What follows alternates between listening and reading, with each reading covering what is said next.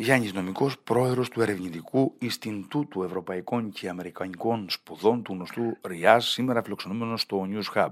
Κύριε Νομική, καλώς ορίσατε στο News Hub. Καλή σας μέρα. Καλή σας μέρα. Ευχαριστώ πάρα πολύ για την πρόσκληση. Κύριε Νομικέ, η Ινδία είναι ο νέος μεγάλος γεωπολιτικός παίχτης ο ανερχόμενος, δημιουργεί τον νέο δρόμο του μεταξιού που παρακάμπτει Κίνα και Πακιστάν, έχει μπει σε όλα τα φόρα, σε όλες τις συζητήσεις και επειδή το θέμα ουσιαστικά, εγώ από εσάς το έμαθα τουλάχιστον, το έχετε ξεκινήσει ε, ε, εδώ και πολύ καιρό ε, και έχετε μεταβεί ο ίδιος στην Ινδία, έχετε μιλήσει με αρκετούς αξιωματούχους, Νομίζω ότι ξέρετε τα πράγματα εκ των έσω και θα θέλαμε να μας διαφωτίσετε για αυτό το φαινόμενο. Με αφορμή λοιπόν τώρα την, ε, την φετινή χρονιά που η Ινδία ουσιαστικά περνάει πληθυσμιακά την Κίνα και δημογραφικά ε, παρουσιάζει ένα εκτόπισμα και ότι είναι η μεγαλύτερη δημοκρατία στον κόσμο, θα ήθελα να μας βάλετε εισαγωγικά στο θέμα και να περάσουμε στα επόμενα επίπεδα.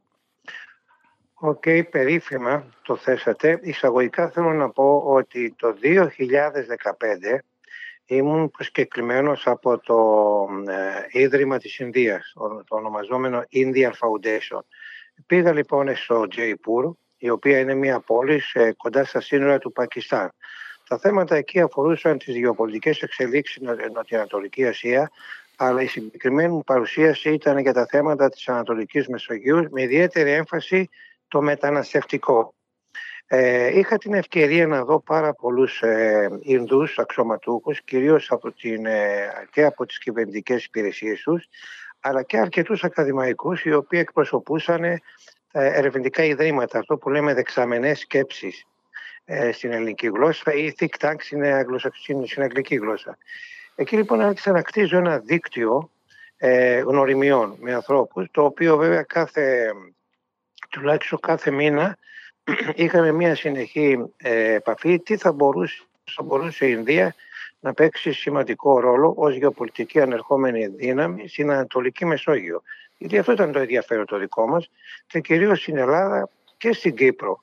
Ε, το 2015 αυτοί το, το βλέπανε το θέμα αυτό ε, λίγο διαφορετικά από ό,τι το βλέπουμε σήμερα αλλά η παρουσία μου ήταν συνεχής. Δηλαδή πήγαινα τακτικά ε, στην Ινδία, ε, είχα επαφές με διαφόρους αξιωματούχους, δίναμε διάφορες συνεντεύξεις, πάνω από 15-20 συνεντεύξεις για τις σχέσεις Ελλάδα, Ινδία και Κύπρο και ουσιαστικά και αυτοί μου πέραν συνέντευξη και εγώ τους προσκαλούσα.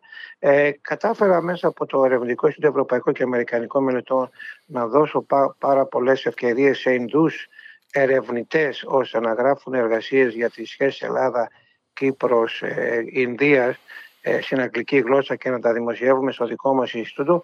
Ε, για να μην σας κουράζω εν συντομία, δημιούργησε ένα ανθρώπινο δίκτυο μεταξύ Ελλάδος, Ινδίας και Κύπρου. Έτσι λοιπόν αυτό άρχισε να παίρνει σιγά σιγά αυτό που λέμε σε ελληνικά σάρκα και οστά.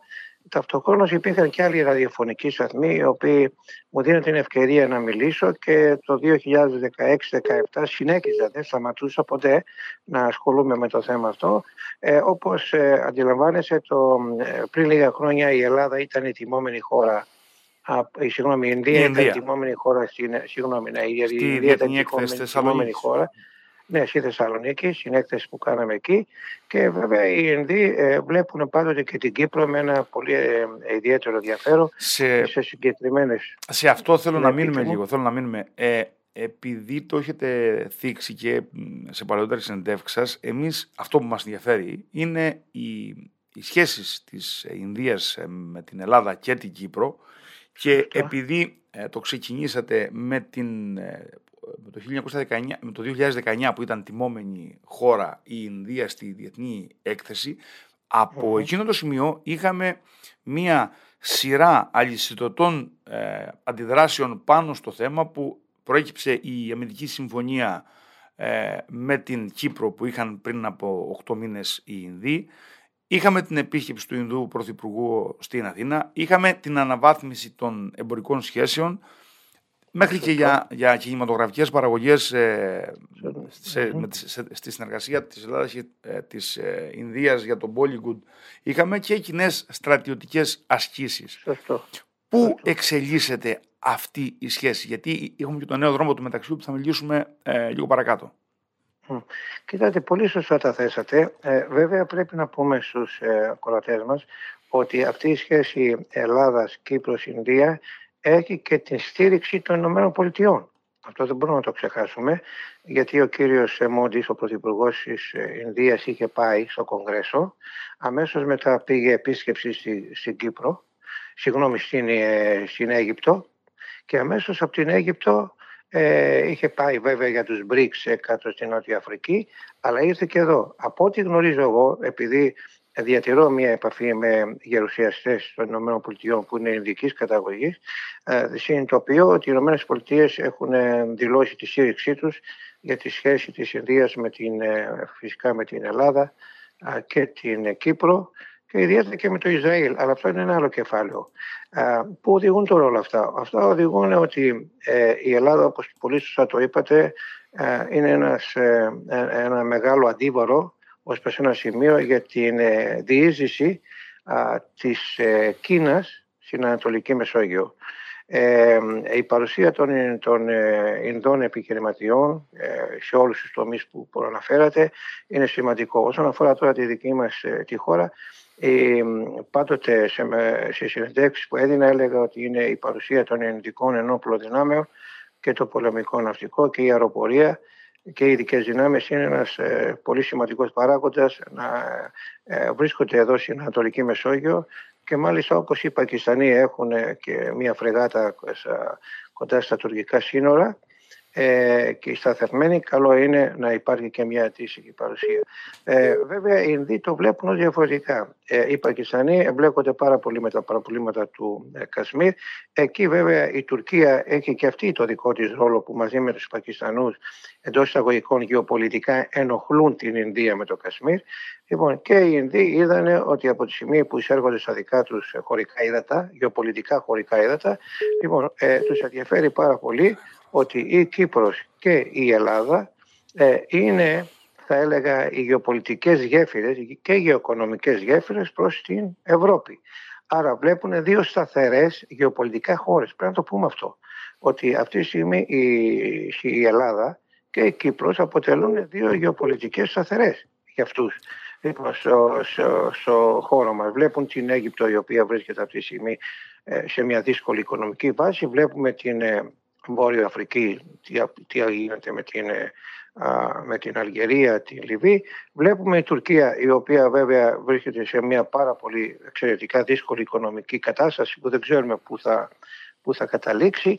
Αλλά εδώ στην Ανατολική Ευρώπη που θέλουν να επενδύσουν οι Ινδοί και, στην, ε, και, στην, ε, και στρατιωτικά και, και στρατιωτικά, αλλά ιδιαίτερα θέλουν να βρουν τρόπο να έχουν επαφές με, την, ε, με τους Έλληνες εφοπλιστές. Τους ενδιαφέρει πάρα πολύ αυτό όσον αφορά το LNG στην Κύπρο και στην Ελλάδα. Δηλαδή η Ινδία είναι μια χώρα ανερχόμενη, έχει περάσει σε πληθυσμό την, την Κίνα, έχει τη στήριξη των ΗΠΑ, βέβαια δεν στρέφεται ε, προς τα δεξιά ή προς τα αριστερά, αν θέλετε να το πω, γιατί είναι μια μεγάλη χώρα που έχει τη δική της εξωτερική πολιτική. Δηλαδή είναι στους BRICS, η οποία έχει μια σχέση και με τη Ρωσία, με την Κίνα και, και τη Βραζιλία και τις άλλες χώρες. Διατηρεί στενή σχέση και με τις ΗΠΑ. Θέλει να αναπτυχθεί και στην, ε, και στην Ευρώπη. Ήδη ο Πρωθυπουργός κ. Μόντι είχε πάει και στις σκανδιναβικές χώρες.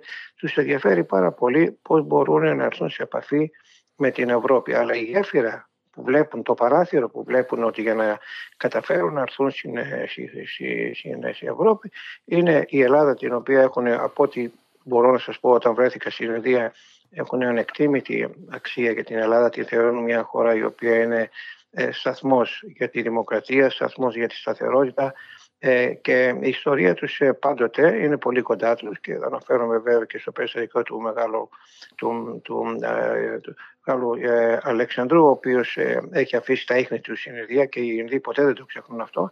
Άρα η, η Ελλάδα και η Κύπρος είναι ευπρόζεκτε έτσι στον αναπτυξιακό χάρτη της ε, Ινδίας. Δηλαδή είμαστε φιλικά προσκύμενοι σε αυτούς. Τώρα το θέμα σε αυτό που θέλω να σας πω είναι ότι ε, και το είδα από το 2015 μέχρι το 2023, θα πρέπει εμείς να έχουμε, ένα, να έχουμε να χαρτογραφήσει τις ανάγκες μας. Δηλαδή πρέπει να τους πούμε ξεκάθαρα τι θέλουμε εμείς από αυτούς.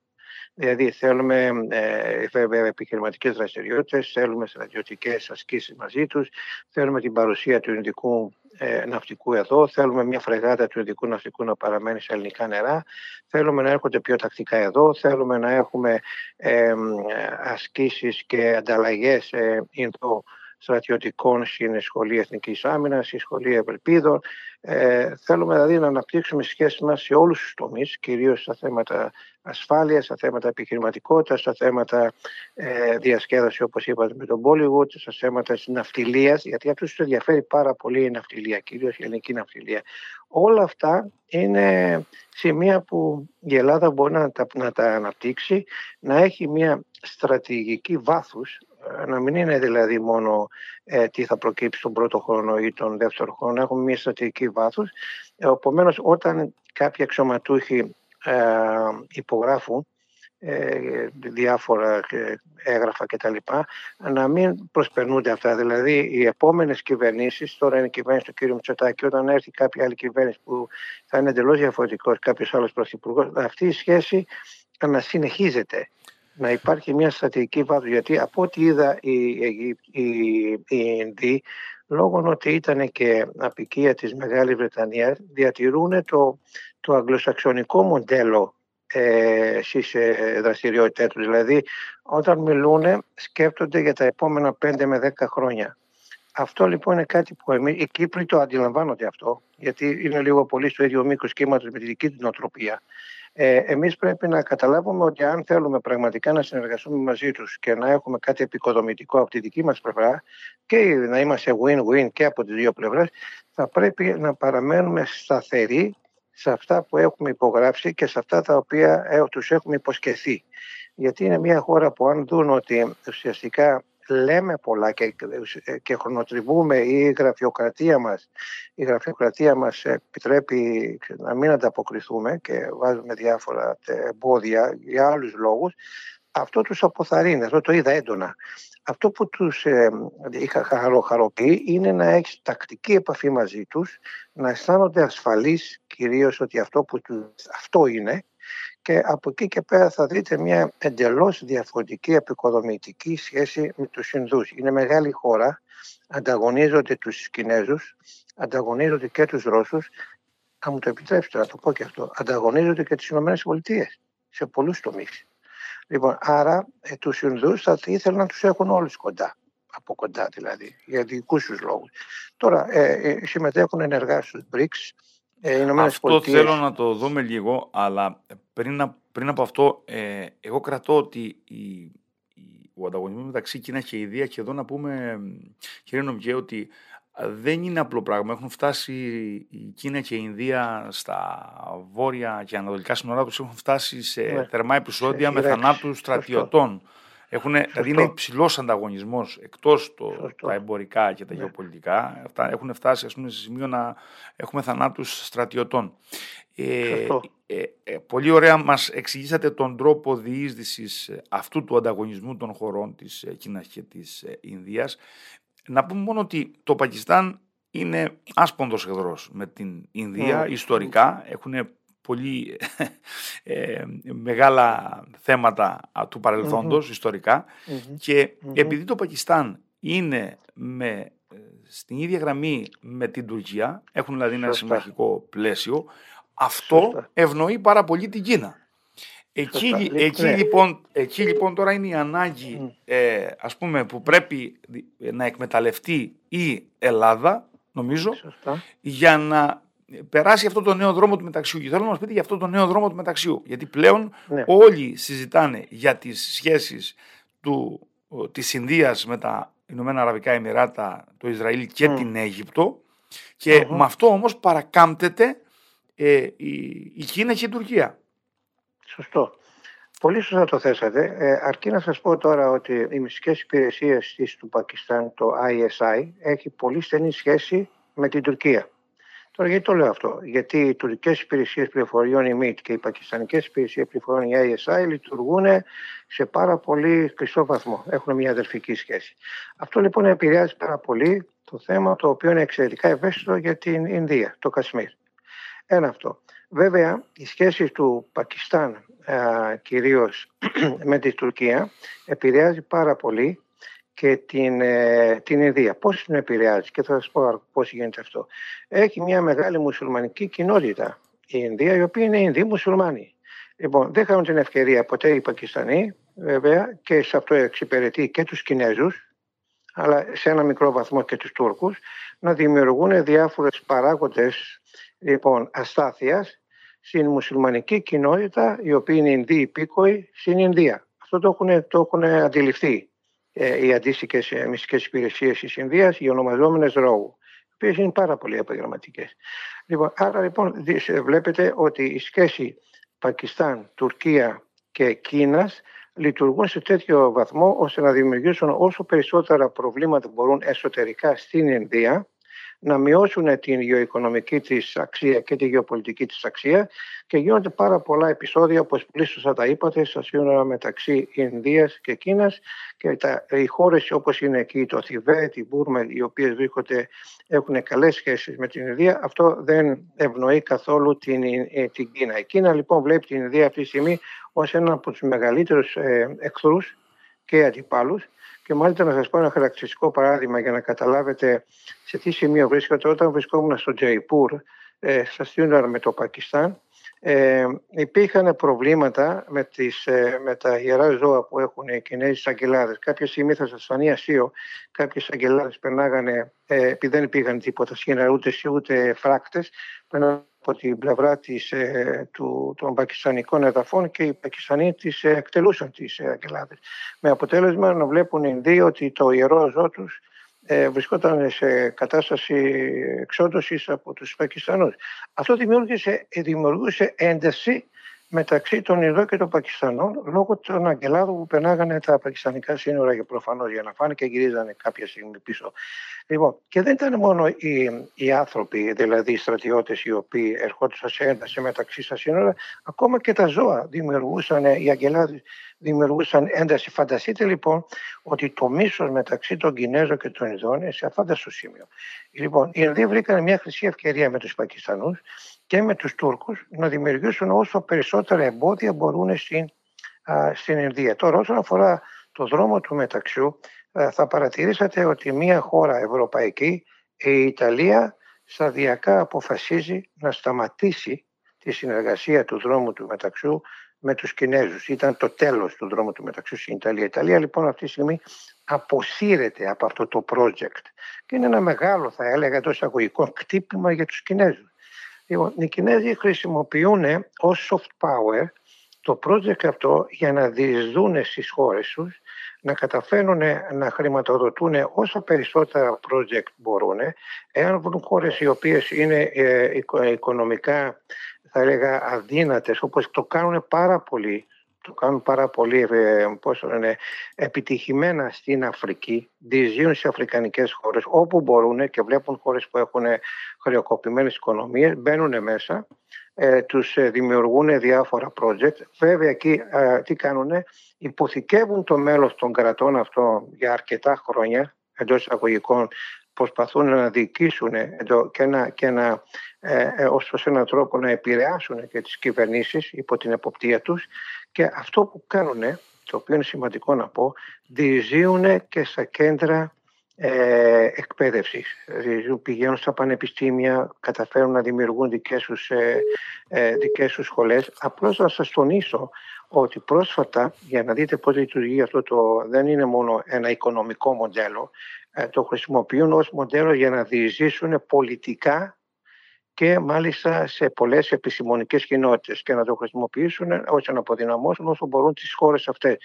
Λοιπόν, απλώς στην Τανζανία σήμερα η Κίνα έχει δημιουργήσει ένα σχολείο πώς να δημιουργεί απολυταρχικούς ηγέτες.